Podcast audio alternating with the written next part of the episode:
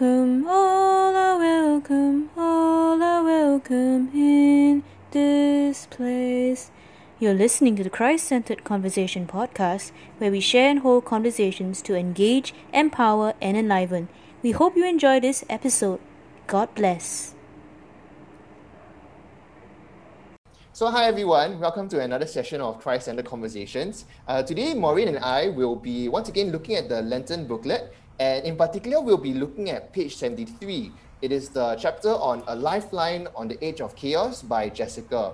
And uh, this is a really, really beautiful uh, reflection, uh, in particular about Mary. And I, I think Maureen uh, uh, and I were just sharing a bit just now, uh, preparing for this podcast. And I think Maureen has so much to share about this uh, um, article that has struck her. And I'm just going to hold a space and invite Maureen to just jump in to just share some of her maybe poignant reflections or areas in which this uh, article, very beautifully written by Jessica, who spoke to her. And then from there, we'll have a conversation. So over to you, Maureen. Thanks, Chris. Hi everyone, I'm so glad to be able to share on this series. And yeah, as Chris was saying, I really, really enjoyed the article by Jessica on her relationship with Mother Mary and how praying the Rosary has been such a powerful source of spiritual nourishment in her own journey of faith. I think when I was reading it, I remember chuckling so much at different moments. Oh. Uh, the different images, the different um, analogies she was using uh, Mm. to describe. And really, one key fruit that came out from uh, reading her writing was really a reminder for myself uh, of who Mary is in my life. Oftentimes, Mary is someone who is silent, Mm. uh, simply there, you know, clearing the things or being there. And many times I realized I don't acknowledge her. I always try to ask, look for questions, look for intellect, and I forget that I have a mother.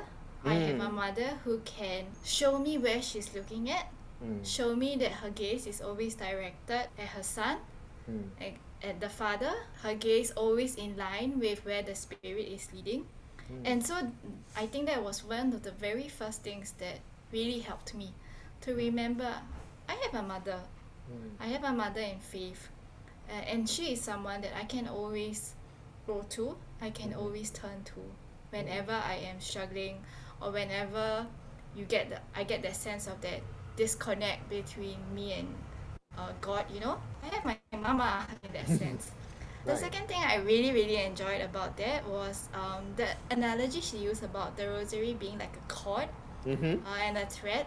Yeah. Uh, and I really connected with that because um, it reminded me of a, a verse from Hosea 11 where the writer writes about leading the people back with strings of love. Mm-hmm. And I think that really helped me to see that actually the rosary is that string and praying with that. That really land is this journey of being led back to God, led back to the heart of Jesus by a string of love. Mm. Yeah. Yeah, I think these were the two things. Mm. It's very, very powerful what you shared, Maureen. I was also very struck by how when you were saying that uh, Mary, Mother Mary is usually portrayed as silent, you know, doing clearing. I think in your own words, clearing the things. And immediately for me, I was struck by how that really moved me because uh, for quite a long period in my life, uh, Mother Mary, untied of knots or something like that, was such a key figure in my life. And because I think that I don't know whether many of our readers or listeners can also empathize that I just feel very knotted up, you know, in so many things, right? um, and, and, and sometimes, you know, going for spiritual direction or going for, you know, certain counseling sessions or just chatting with some people, you just realize that your life, right, uh, uh, is, is, is so entangled up, you know. And sometimes the more you try, right, to unentangle it, the more it gets entangled, you know. Uh, it's like a fish getting caught in a net, you know. And I think what you just shared very beautifully also is that for me, uh, it's also recognizing uh, when to be still and when to allow Mary, right, to, in your own words, clean up the mess that I've made. uh, you know, for lack of a better way of putting it, yeah. Yeah. And I think I was really so really struck by the very beautiful uh, quote that you directed us to to Hosea about the thread of love. You know, I think for me, I don't know about you, and I would learn to uh, lo- love to hear a bit more from your perspective. That how do you, you know, like maybe pray the rosary, you know, lovingly? Uh, for me, uh, I must admit that I struggle. It is not the. Uh, I, I think I'm, I'm I'm I'm those that would you know usually go for reflective praise and worship music, rather than you know. Uh, it's not that I don't like to pray the rosary or, or say the rosary. It's just uh, not my uh, natural inclination. So I'm just curious from your perspective, Maureen, how do you, you know, maybe uh, what what's your experience of the rosary? Because I don't want to assume that that's like you know very love a loving experience for you too, right? So uh, maybe you want to walk us through uh, your experience of it as well. Yeah. Um. Well, the, first I have to share. I also struggle. I Mm. can't say that I pray the rosary every day. Mhm, I can't say that I consciously make time every day to sit uh. With Mary in the rosary. But what helps me, uh, it's uh, finding pockets of time, like similar to what Jessica was writing. Like when I'm traveling on the MRT or on the Mm. bus, I've tried, and I this really helps to make a conscious effort instead of like going on my phone, cause that's like the automatic.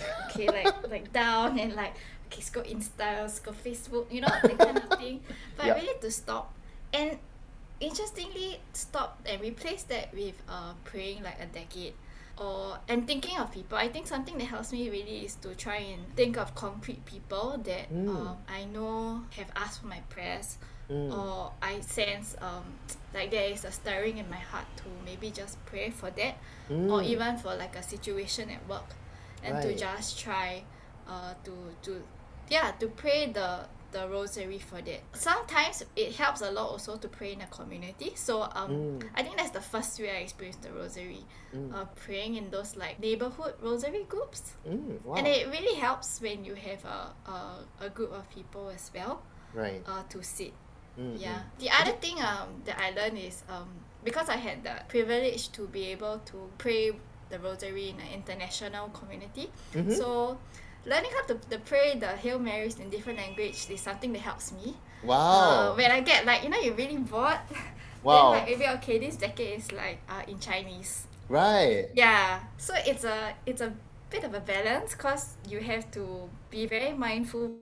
Like I mean, for me, sometimes I catch myself. Actually, my brain is just like craving that stimulation. So it's fun, you know.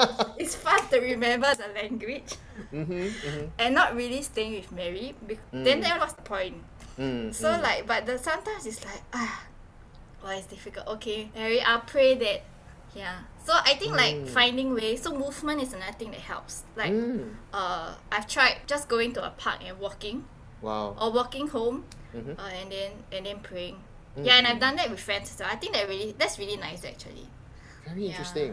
I, I, I, I, I mean, just to just to affirm what you just shared. For me, I think uh, what's becoming very apparent for me is uh, you're teaching me, uh, in particular, how to perhaps make the rosary more alive or come to life, Mm. right? That it's Yeah. not. Uh, I, maybe because of my paradigm or how I grew up, I tend to associate the rosary purely in meditative. Uh, uh, uh, space, you know, like you sit in front of adoration room and then you just in the adoration room in front of Jesus and then you just pray.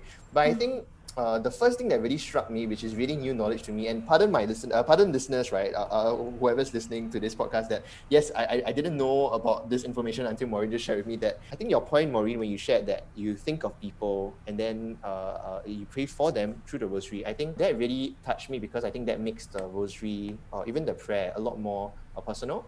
Uh, and I think that anchors the, the, the prayer space or prayer time even more beautifully. And I think the other aspects that you mentioned about movement and also about this idea of praying for your for your maybe your work uh, situations and things like that. I think that that also was very striking to me. That it's all of this doesn't just make the thread of love a very conceptual abstract thing, but a very personal uh, and very concrete thing. So so thank you for sharing that tip. I think that to me is a la- a very big takeaway from today's conversation.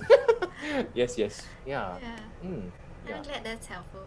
I think that's not new. I, I recall I think um I learned it from I think it's the idea of a spiritual bouquet.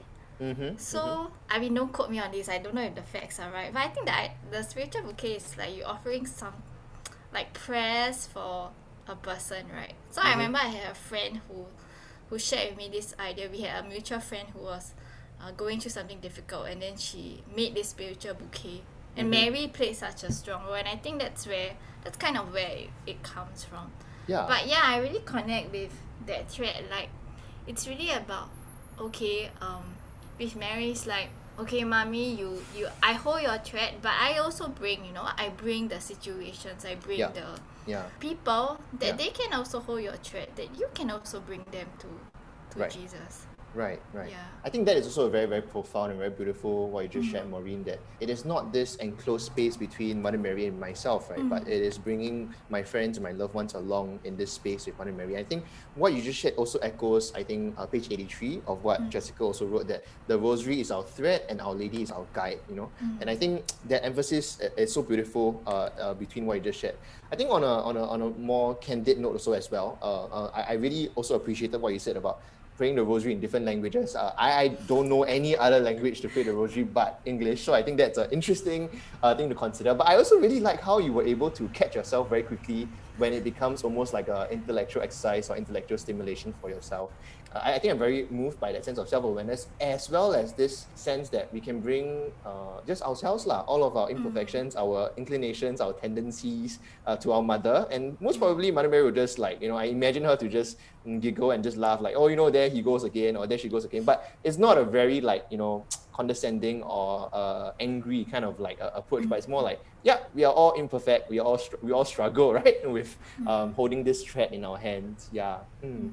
I was just wondering, maybe Maureen, at this juncture, what would be one parting note to our listeners in terms of linking the rosary to this Lenten season? That's a deep question, Chris. Okay. When- I don't apologize for that though. yeah, yeah. No. Yeah. yeah, it's nice. I mean, it's a question that makes you stop. And Mm. I think what comes to mind is really connecting back to the image of the desert. I mean, I think that Mm. was in the beginning of the book, right? Right, right. And the idea that in the desert, you're never you're never really alone. How I know that is like you have that cord in your hand. I don't know. I imagine Mm. like you know the idea of this like monk or people. You know they have like the Yeah. sash of cord, or you're holding on to a cord. Right. And really, as you are walking through the the this desert season of land or the desert season of life, Mhm. um, you're never never really alone. There's always that sense of a nourishment in the the rosary in Right. Mary, and you can always go to there. Right. Even when it's difficult to to have vocal prayer and other kinds of prayer to God, the rosary is there. Mary Right. is there. Mm. Yeah. Thank you very much, Maureen. I think that was Yeah. very striking too. That in our Lenten season, especially in this very troubled time of COVID and of Mm. unpleasant uh, uh, things in the world, that we don't go through Lent alone. Uh, We Mm. go through Lent uh, in communities, but also I think in the context of what we are sharing and what you beautifully raised our awareness to. That we look to the Rosary, we remember Mother Mary's presence, and we remember uh, and we in- include her lah in our Mm. Lenten season. I think that's very very profound and beautiful. Hmm. Thank you so much for that, Maureen. Yeah, I think with that also, uh, we have come to the end of this particular podcast episode. Uh, we hope you uh, you are enjoying our Lenten booklet thus far, and we hope that you've enjoyed this podcast episode as well. And so, from Maureen and I at Christ Centered Conversations, uh, we are signing off and hope you continue to have a blessed Lent ahead. Thanks, everyone. Bye bye. Bye.